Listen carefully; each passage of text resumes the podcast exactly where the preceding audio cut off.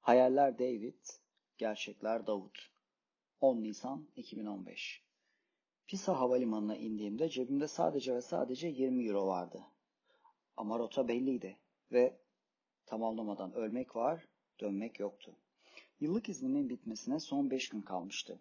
Hayatında ilk defa uçağa binecek olan Raziye yengemin bu ilk deneyimde yanında olmak istedim. Denizli seyahatini kısa tutup yengemle birlikte İstanbul'a döndük. Sevdiklerimin hayata dair ilk deneyimlerini yaşarken benim de onlarla birlikte aynı yerde olmamı çok anlamlı buluyorum.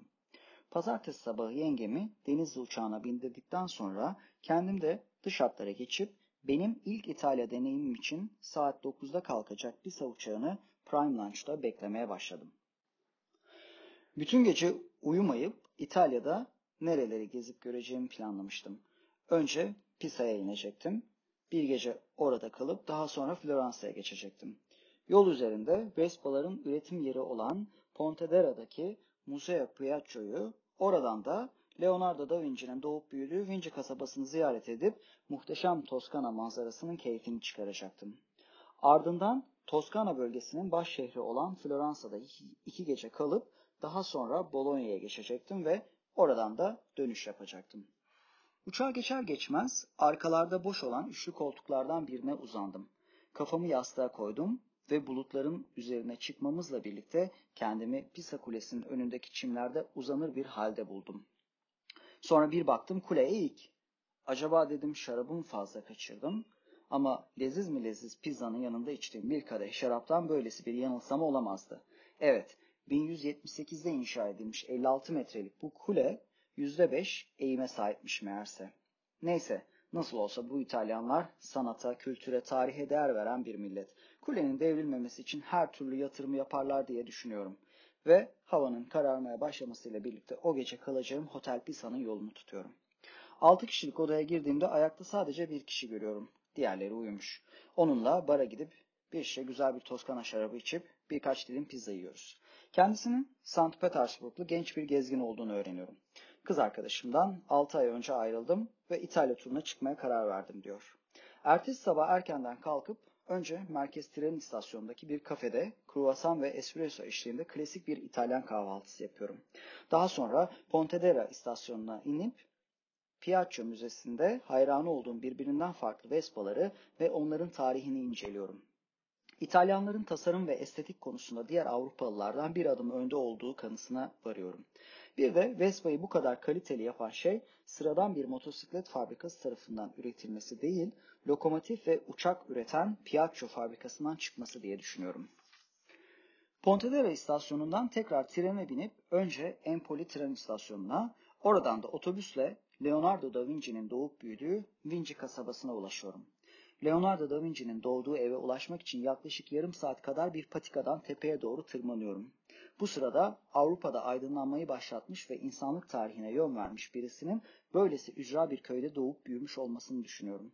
Bir de çocuklarının Amerikan vatandaşı olmasını istedikleri için çocuklarını Amerika'da gökdelenlerin arasında doğurmak için sıraya girmiş amirlerimizi ve kaptanlarımızı.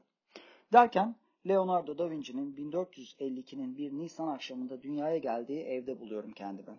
Kapıda çiçeklerle karşılıyor beni ve kısaca kendini haya kendi hayatını anlattıktan sonra arkadaşı Michelangelo'nun yaptığı David heykelini görmem için elime Floransa'ya gidecek ilk trenin biletini veriyor ve beni kendi icadı olan kanatlı bir hava, aracı, hava aracıyla Empoli tren istasyonuna bırakıyor.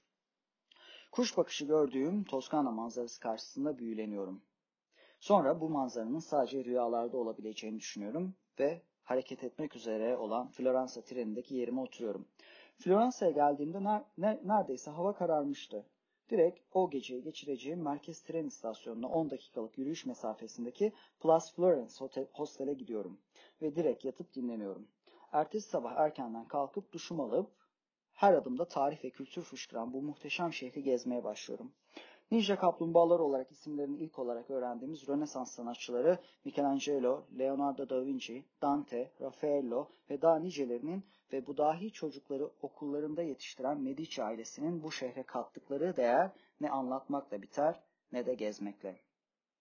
Medici demişken davranış bilimlerinde ve insan kaynakları yönetiminde bahsedilen Medici etkisinden kısaca bahsetmek istiyorum.